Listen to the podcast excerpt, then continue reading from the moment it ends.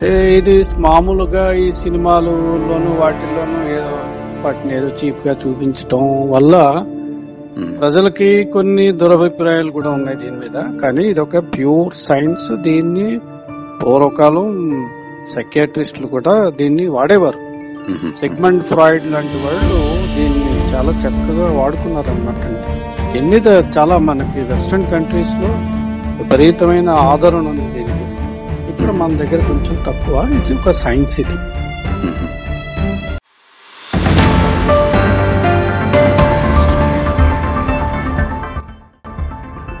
Hello కళ్యాణ సైమై voice. నేను నా స్వరానికి స్వాగతం. నేను మీ కళ్యాణ శ్రీనివాసిని.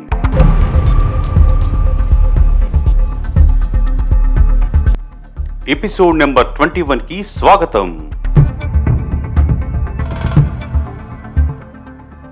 ఈరోజు మనం మాట్లాడబోతున్నాం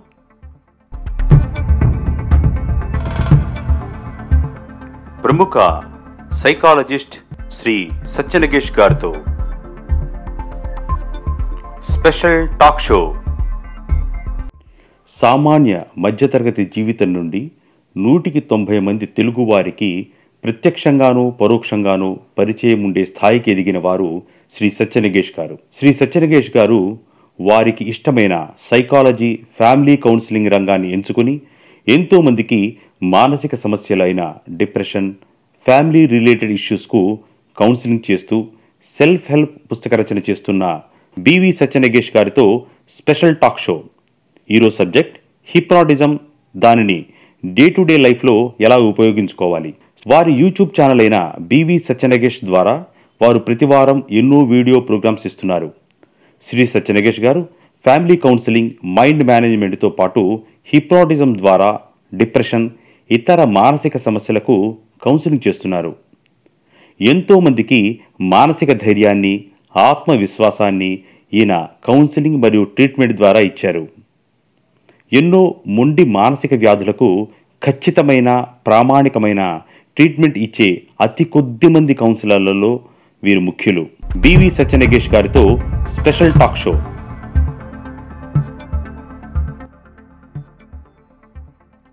ఆ, నమస్కారం సత్యనగేష్ గారు. ఆ నమస్కారం అండి. చెప్పండి. ఆ, ఈ రోజు చర్చ హిప్నాటిజం దీన్ని మన డైలీ లైఫ్లో ఎలా ఉపయోగించుకోవాలి అనే దాని మీద. నా మొదటి ప్రశ్న హిప్నాటిజం అంటే ఏమిటి? హిప్నాటిజం అనేది ఒక శాస్త్రం అండి అది. అంటే ఇది పూర్వకాలం నుంచి అంటే కొన్ని దశాబ్దాలు నుంచి వాడుతున్నారు. ఇది ఒక సైన్స్ ఇది. ఇది మామూలుగా ఈ సినిమాలలోను వాటిల్లోనూ ఏదో వాటిని ఏదో చీప్గా చూపించటం వల్ల ప్రజలకి కొన్ని దురభిప్రాయాలు కూడా ఉన్నాయి దీని మీద. కానీ ఇది ఒక ప్యూర్ సైన్స్. దీన్ని పూర్వకాలం సైకియాట్రిస్టులు కూడా దీన్ని వాడేవారు. సెగ్మెంట్ ఫ్రాయిడ్ లాంటి వాళ్ళు దీన్ని చాలా చక్కగా వాడుకున్నారు అన్నట్టు అంటే దీని మీద చాలా మనకి వెస్ట్రన్ కంట్రీస్లో విపరీతమైన ఆదరణ ఉంది దీనికి. ఇక్కడ మన దగ్గర కొంచెం తక్కువ. ఇది ఒక సైన్స్ ఇది. ఉమ్. అయితే ఇది ఈ హిప్నాటిజం అనేది ప్రస్తుతం అంటున్న ఎన్ఎల్పికి ఏమన్నా సంబంధం ఉందా సార్?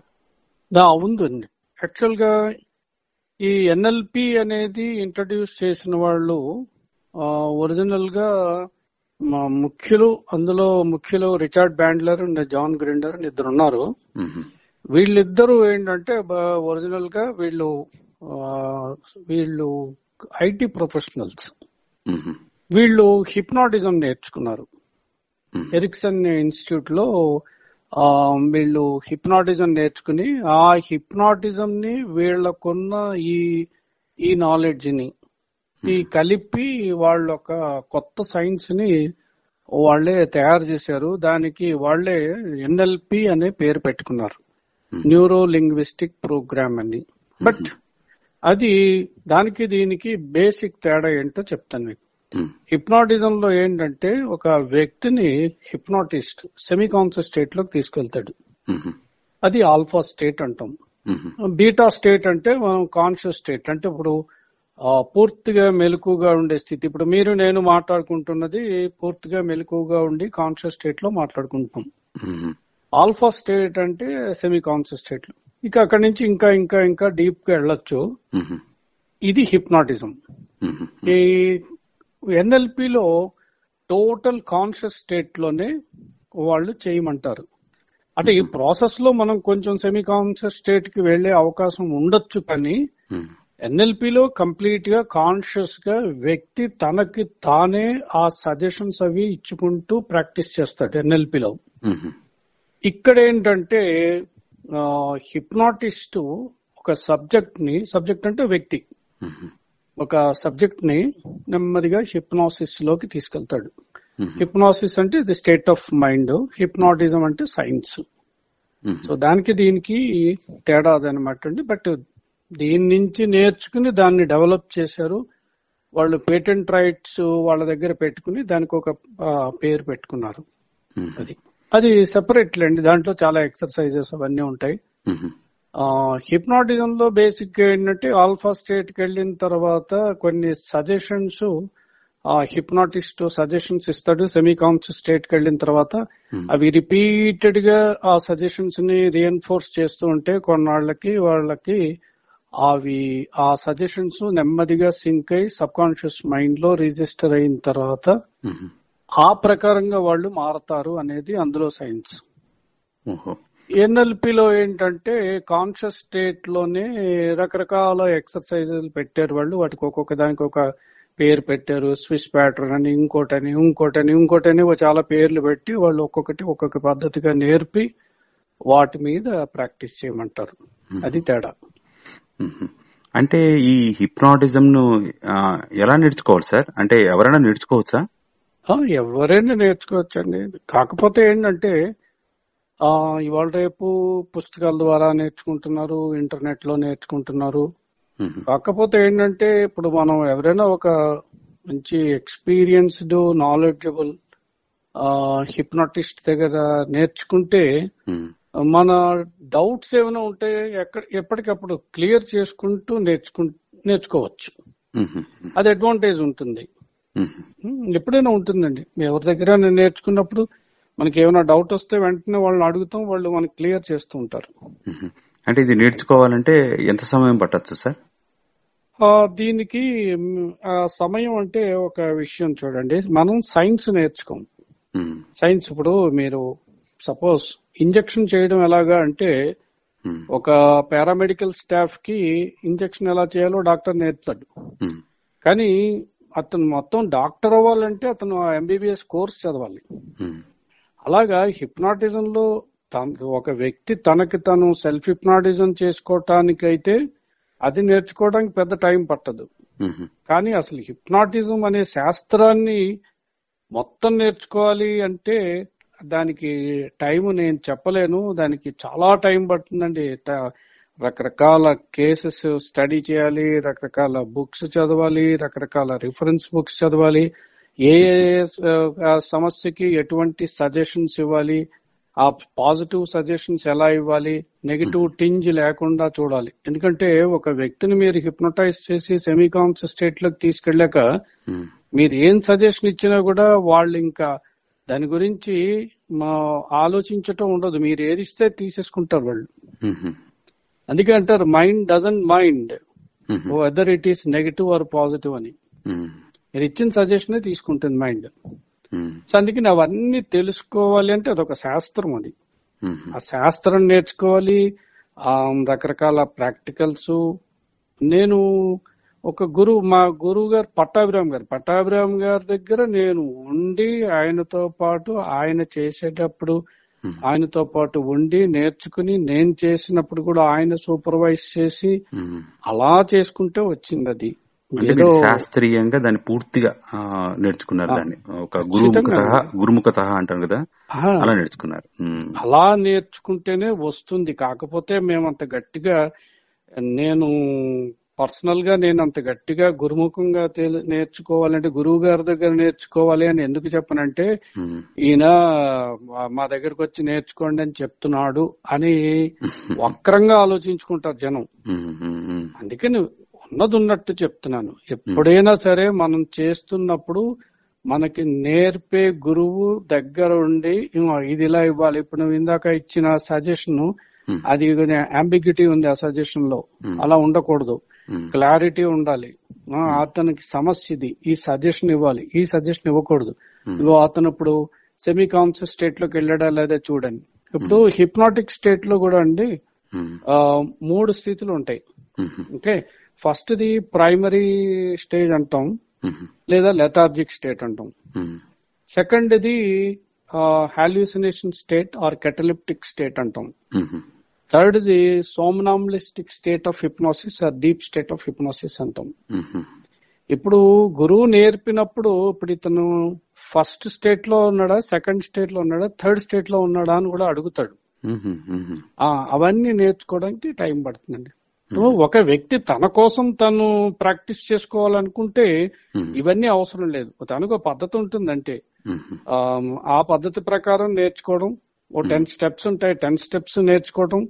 సజెషన్స్ ఎలా ఇచ్చుకోవాలో వాటిని ఎఫర్మేషన్స్ అని ఆటో సజెషన్స్ అని నేర్పుతాం Hmm. అవి నేర్చేసుకుంటే వాళ్ళు ప్రాక్టీస్ చేసుకోవచ్చు మ్మ్.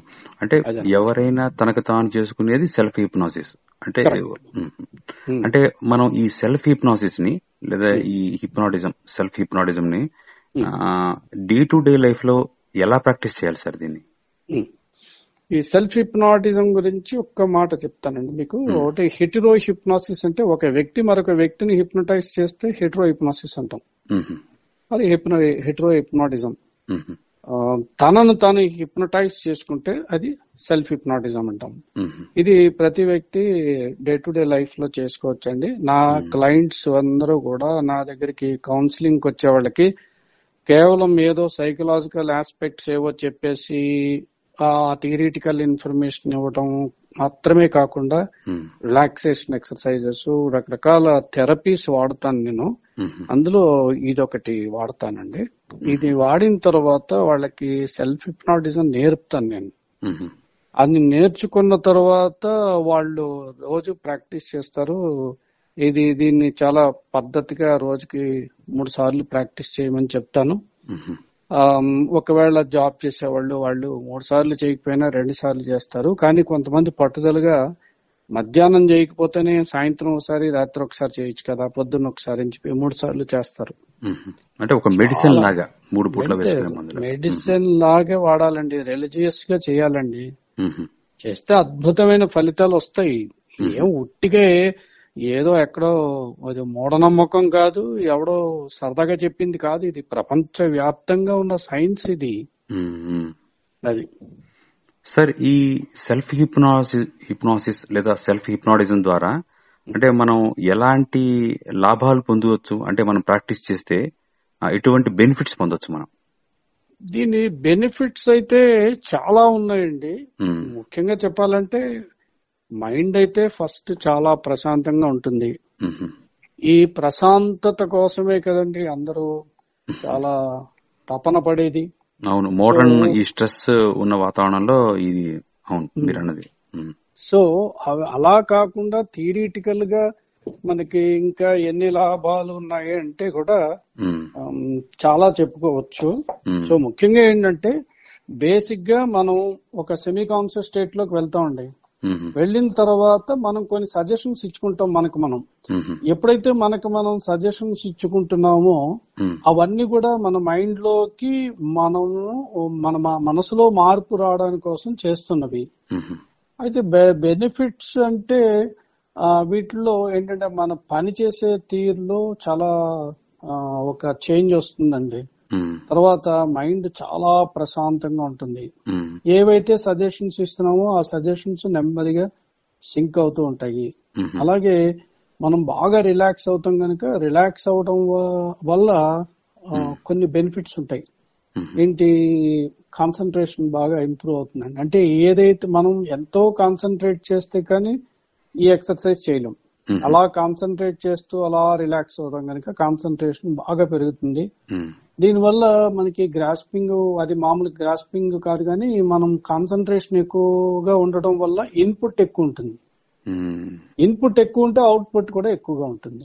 మ్మ్. ఇంకొంచెం మనం సైంటిఫిక్గా వెళ్తే మ్మ్. మన బ్రెయిన్లో లెఫ్ట్ పార్ట్ని left hemisphere of the brain అంటారు రైట్ Hmm. పార్ట్ని రైట్ హెమిస్ఫియర్ అంటాం ఉమ్, ఈ రెండిటి మధ్యలో ఒక సింకర్నైజేషన్ అనేది జరుగుతుంది అన్నమాట. బాగా డీప్ రిలాక్సేషన్ జరిగినప్పుడు.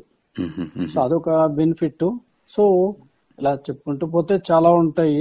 మనకు అలాగే మనకేవో కొన్ని గోల్స్ ఉంటాయి Hmm. లైఫ్లో ఈ గోల్స్ని మన మనం మోటివేట్ చేసుకోవడానికి సెల్ఫ్ హిప్నాటిజం చాలా బాగా ఉపయోగపడుతుంది. అండి ఎందుకంటే రోజు మనకి ఎవరో గుర్తు చేసి ఇలా చేయి అలా చేయని చెప్పరు కదా. సో మనకి మనం రోజు ఆ సెమీ కాన్షియస్ స్టేట్లోకి వెళ్ళి మన మైండ్ని మనమే మోటివేట్ చేసుకోవచ్చు అనమాట అండి. సార్ ఇప్పుడు ఈ స్టూడెంట్స్కి ఈ సెల్ఫ్ హిప్నాసిస్ వలన బెనిఫిట్స్ మీరు చెప్పిన విధంగా కాన్సన్ట్రేషన్ డెవలప్ అవుతుంది. అంటే దీనివల్ల ఇన్పుట్ ఇన్పుట్ డెవలప్ అవుతుంది. అవుట్పుట్ అదే మెమరీ ప్రాసెస్ బాగా ఇంప్రూవ్ అవుతుంది. అద్భుతం. అయితే ఈ అంటే దీనికి అంటే దీన్ని ప్రాక్టీస్ చేస్తున్నప్పుడు అంటే మనం ఈ ఈ ప్రాక్టీస్ చేయడానికి ఏమైనా బుక్స్ లాంటివి ఏమైనా దొరుకుతాయండి? అంటే నేర్చుకోవాలంటే. చాలా ఉన్నాయండి బుక్స్. బజార్లో ఆ హిప్నాటిజం మీద బుక్స్ కనీసం నాకు తెలిసి ఒక మన తెలుగులోనే ఉంటాయి ఐదారు పుస్తకాలు ఉన్నాయి తెలుగులోనే. పట్టాభిరామ్ గారు ఒకటి రాశారు నేను ఒకటి రాశాను. ఇంకా వేరే వాళ్ళు రాసినవి కూడా ఉన్నాయి ఇంగ్లీష్లో కూడా ఉన్నాయి. బట్ ఏంటంటే నేనే ఉంటానంటండి టూ మెనీ బుక్స్ చదవటం వల్ల కూడా మనకి అంత అంత ఉపయోగం ఉండదు. ఏదో తెలుగు ఇంగ్లీష్లో సామెత ఉంది. Too many cooks spoil the broth అని. ఉమ్, అలాగే అవసరం లేదు. ఏదో ఒక్కొక్క బుక్ ఒక బుక్ తీసుకుని ఆ బుక్ని ఫాలో అయితే సరిపోతుంది. అలా ఇంటర్నెట్లో కూడా ఉన్నాయి కానీ కొన్ని ఇంటర్నెట్లో కొన్ని ఏదో అద్భుతాలు జరిగినట్టు చూపిస్తారు. ఇప్పుడు ఏమవుతుందంటే అండి ఏ సైన్స్ అయినా ఎప్పుడైతే చెడ్డ పేరు వస్తుందంటే దాన్ని అతి చేసేసినప్పుడు. అంటే హిప్నాటిజం ఉపయోగించి నేను ఇలా కళ్ళలోకి చూడగానే వాడు హిప్నటైజ్ అయిపోతాడంటే అంతకంటే ఇంకా అన్యాయమైన మాటలు ఉండవు. నేను ఒక హిప్నటిస్ట్గా చెప్తున్నానండి. నేను నైన్టీన్ నైన్టీ సిక్స్లో అంటే ఇప్పటికి ఇరవై నాలుగు సంవత్సరాలు అయింది నేను ఒక పుస్తకాన్ని రాసి సి. నారాయణ రెడ్డి గారి చేతుల మీదుగా అది మార్కెట్లోకి రిలీజ్ చేసింది. అంటే ఆయన ఓపెన్ చేశారు బుక్ని ఇరవై నాలుగేళ్ళ క్రితం నేను రాసిన పుస్తకం అంటే నా నేను నాకున్న అనుభవంతో చెప్తున్నాను నేను. ఏదో ఇలా చూడగానే కళ్ళలోకి చూడగానే హిప్నటైజ్ అయిపోతారని. ఈ ఇలాంటి మాటలు కొన్ని కొంతమంది ఇంటర్నెట్లో వచ్చే వాటి చెప్పడం వల్ల తప్పుదోవ పట్టించినట్టు అవుతుందండి. అలాగే కొంచెం ఆ మధ్య ఏదో సినిమా వచ్చింది కార్తికేయ అని సినిమా. అందులో పావుని హిప్నటైజ్ చేసినట్టు చూపించారు సినిమా వాళ్ళు. సినిమా ఏముందండి ఎంటర్టైన్మెంట్ అయితే పాముని హిప్నటైజ్ చేయాలంటే ముందు పాము భాష మనకి రావాలి. అది బుస్సా బుస్బుస్సా తెలియదు మనకి. అది ఏ విధంగా హిప్నటైజ్ చేస్తారు? సో ఇలాంటి కొన్ని అనవసరమైన స్టఫ్ వల్ల ఉన్న నమ్మకం పోతుందన్నమాట జనానికి. ఉమ్. అది. సార్ ఇప్పుడు ఈ హిప్నాసిస్లో ఉన్నప్పుడు అంటే సహజసిద్ధంగా మాకు వచ్చే డౌట్ ఏంటంటే ఈ హిప్నాసిస్లో ఉన్నప్పుడు ఎవరైనా పిలిచినా గబుక్కున లేవాల్సి వచ్చిన ఆ స్థితి నుండి. మనకి ఏదైనా ఆ సమయానికి మన బొగ్గ మీద నుదుటి మీద దోమ కుడుతున్నప్పుడు. అంటే మనం కదలచ్చా? అంటే అలా లేవచ్చా? లేకపోతే మనం డీప్గా వెళ్ళిపోయి మనం అలా ఒక స్థితిలోకి వెళ్ళిపోయి మనం అయిపోతామా? ఏదైనా ఒక స్థితిలోకి వెళ్ళిపోతామా? అన్న ప్రశ్న మాకు ఎప్పుడు ఉంటుంది సార్ మా బ్రెయిన్లో ఆ క్వశ్చన్ వస్తూ ఉంటుంది. చాలా మంచి ప్రశ్న అండి ఇది. యాక్చువల్గా మీకు హిప్నాటిక్ ట్రాన్స్లో హిప్నోటి హిప్నోటిస్ట్ ఒక వ్యక్తిని ట్రాన్స్లోకి తీసుకెళ్ళిన తర్వాత సెన్స్ ఆర్గాన్స్ కూడా అతను తను అతను చెప్పినట్టుగా పనిచేసేలా చేయగలడు. అంత గొప్ప సైన్స్ ఇది. ఎందుకంటే స్టేజ్ డెమాన్స్ట్రేషన్లో నేను ఎన్నో కొన్ని వేల మంది ముందు కొన్ని డెమాన్స్ట్రేషన్స్ చేసినప్పుడు ఉమ్, ఇప్పుడు ఒక వ్యక్తిని నేను హిప్నటైజ్ చేస్తానండి. చేసిన తర్వాత అతని కుడి చెయ్యి స్లోగా స్పర్శ కోల్పోతుంది అని చెప్తూ ఉంటా. Hmm. చెప్తున్నప్పుడు అది అంటే దేవుని ఎక్స్పెరిమెంటే అది. వాళ్ళ స్పర్శ ఏం కోల్పోరు. ఉమ్, కానీ కొంతసేపటికి నిజంగానే వాళ్ళకి దాని మీద ఒక గుచ్చినా కూడా ఏం తెలియదు కొంతసేపటికి స్పర్శ ఉండదండి వాళ్ళకి. అది ఎక్స్పెరిమెంటల్ గానే చేస్తాం కానీ నిజం హిప్నాటిక్ వైద్యం చేసేటప్పుడు ఇలాంటి చిల్లర పనులు చేయకూడదు. అందుకే ఎథికల్ హిప్నాసిస్ అంటాం. ఎథికల్ హిప్నాసిస్లో ఈ అనెథికల్గా ఏది చేయకూడదు. తప్పది. చేసి ఇప్పుడు ఐస్ మీద పడుకోబెడతారండి. పెట్టి ఆ ఐస్లో పడుకున్నా అతను చాలా డీప్ స్టేట్లో ఉన్నాడు అతనికి ఏమీ కాదు అని చెప్తారు. సైన్స్లో అది ఉంది కానీ ఉమ్, అది అనెథికల్ అవుతుందండి. ఎందుకు అవుతుందంటే ఉమ్, ఇప్పుడు ఫ్రాస్ట్ బైట్ అని ఒకటి ఉంది. అంటే ఏంటి? ఆ ఐస్ బ్లాక్ లోంచి టెంపరేచర్ నెమ్మదిగా ఈ బాడీలోకి వెళ్తుంది. బాడీ మెయింటైన్ చేయడం ఈక్విలిబ్రియం మెయింటైన్ చేయడానికి టెంపరేచర్ మన normal temperature ninety eight point six maintain చేయడానికి ట్రై చేస్తూ ఉంటుంది. ఉమ్, కానీ ఈ ఈ ఐస్ బ్లాక్లోని ఆ టెంపరేచర్ నెమ్మదిగా బాడీలోకి ట్రాన్స్ఫర్ అయిపోతుంటే ఉమ్, ఒక స్టేజ్లో వ్యక్తి తన ఈక్విలిబ్రియం మెయింటైన్ చేయలేక సెల్స్ అన్ని కూడా హోమియోస్టాసిస్ అంటుందండి. అది మెయింటైన్ చేయలేక ఫ్రాస్ట్ బైట్ అని వస్తుంది. అంటే ఏంటి? మొత్తం గడ్డగట్టేస్తుంది అన్నమాట శరీరం. అలా చనిపోయి చనిపోయి చనిపోయిన వాళ్ళు కూడా ఉన్నారు. అందుకని ఏంటంటే ఎథికల్ హిప్నాసిస్లో ఎంతవరకు చేయాలో అలా చేస్తాం. సో మీరు అడిగిన ప్రశ్నకి జవాబు ఏంటంటే ఎవరో పిలుస్తున్నారు అంటే మీరు వినే స్థితిలో ఉంటే మీకు వినబడుతుంది మీరు పలుకుతారు. కానీ మీరు డీప్లోకి వెళ్తున్నారు అనుకోండి. అప్పుడు మీకు వాళ్ళు చెప్పినా వినపడదు మీ సజెషన్స్లోనే మీరు ఉంటారు. అందుకే ఏం చెప్తామంటే మీరు ఏదైనా ఎక్స్టర్నల్ డిస్టర్బెన్స్ ఏమీ లేకుండా ఉండాలి అంటే ఉమ్, దానొక స్లైట్గా ఏదైనా మ్యూజిక్ పెట్టుకోండి అంటాం. అలా అంటే మీకు పూర్తిగా వినపడకుండా ఇప్పుడు ఏమీ వినబడవు అని అనుకున్న మీరేవో సజెషన్స్ తీసుకుంటున్నారు. అందులో ఇన్వాల్వ్ అయితే ఏం చుట్టుపక్కల ఏమున్నా తెలియదు అది that is the greatness of hypnotism అలాగే వాళ్ళకి ఏదో చప్పుడైంది. వాళ్ళకి తెలీదు. వాళ్ళకి తెలియదండి. మీకు సోమ్నామలిస్టిక్ స్టేట్ ఆఫ్ హిప్నాసిస్ అని ఉంటుంది. మనిషి కళ్ళు తెరవడు. మీరు అతన్ని కొంత దూరం నడిపించిన తర్వాత అతన్ని అక్కడ కూర్చోబెట్టి తర్వాత మీరు మామూలు స్థితిలోకి తీసుకొచ్చాక అసలు ఎంత స్టన్ అయిపోతాడంటే అదే నేను అక్కడ కూర్చున్నా ఇక్కడికి ఎలా వచ్చానంటాడు ఉమ్, అంటే అతను అక్కడి నుంచి ఇక్కడికి నడిచి వచ్చింది కూడా అతనికి గుర్తుండదు. అంటే అలా ఫాలో అవుతారు అన్నమాట ఆ సజెషన్స్. అందుకే చాలా ఎథికల్గా చేయాలండి ఏం చేసినా కూడా ఎదుట అంటే హిప్నటైజ్ కాబడిన వ్యక్తికి ఎటువంటి ఆ కష్టం కలగకుండా ఉండేలా చేయాల్సిన బాధ్యత అంతా కూడా హిప్నటిస్ట్దే అంటే ఎవరు చూసే వాళ్ళకి ఆ ఏదో ఒక ఎంటర్టైన్మెంట్ కలిగిద్దామను లేదా చూసే వాళ్ళకి నవ్విద్దామను ఎప్పుడు చేయకూడదు. అదంతా అనెథికల్ హిప్నాసిస్ అంటారు. అలాగే కుక్కల్ని హిప్నటైజ్ చేయొచ్చు పక్షుల్ని హిప్నటైజ్ చేయొచ్చు అని గతంలో ఒక ఆయన చెప్పాడు. ఇవన్నీ చేయకూడదండి. ఎట్ట ఏ భాషతో చేస్తాం? సో అవన్నీ కూడా కొంచెం సబ్జెక్ట్ని డైల్యూట్ చేయడానికి అనవసరంగా అవి ఉపయోగపడ్డాయి. సో అందుకని మీకు ఏదైనా సౌండ్ వస్తే తెలియకూడదంటే మీరు డీప్లోకి వెళ్ళాలి. డీప్లోకి వెళ్ళడానికి సాధన చేయాలి. సాధన లోపల మీకు ఇబ్బందిగా ఉంది అనుకుంటే. అప్పుడు మీరు ఏదైనా ఒక చిన్న మ్యూజిక్ కొంచెం లో వాల్యూమ్లో పెట్టుకు ప్రాక్టీస్ చేయాలి.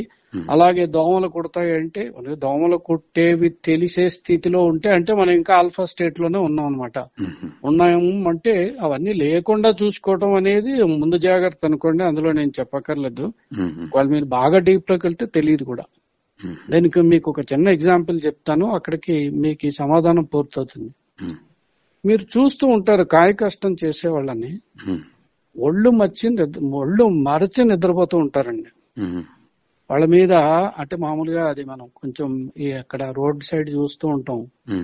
వాళ్ళు దోమలు కుడుతున్నా ఈగలు వాళ్తున్నా వాళ్ళు ఏం పట్టించుకోరు. ఉమ్, అంటే మా అంటే వాళ్ళకి అనారోగ్యం ఉందా లేతే విపరీతమైన నిద్రలో ఉన్నారా ఆ ఎనాలిసిస్లోకి నేను వెళ్ళటం లేదు. అంటే మనిషి అంత మత్తులో ఉంటే అసలు చాలా డీప్లోకి వెళ్ళిపోతే కొంత స్పర్శ కూడా ఉండదు. అంటే ఎక్స్టర్నల్ టెంపరీ అది. దట్స్ ఓన్లీ టెంపరీ ఎందుకంటే బాడీలో ప్రతి సెల్ కూడా ఎప్పుడు యాక్టివ్గా ఉంటుంది. ప్రతి సెల్.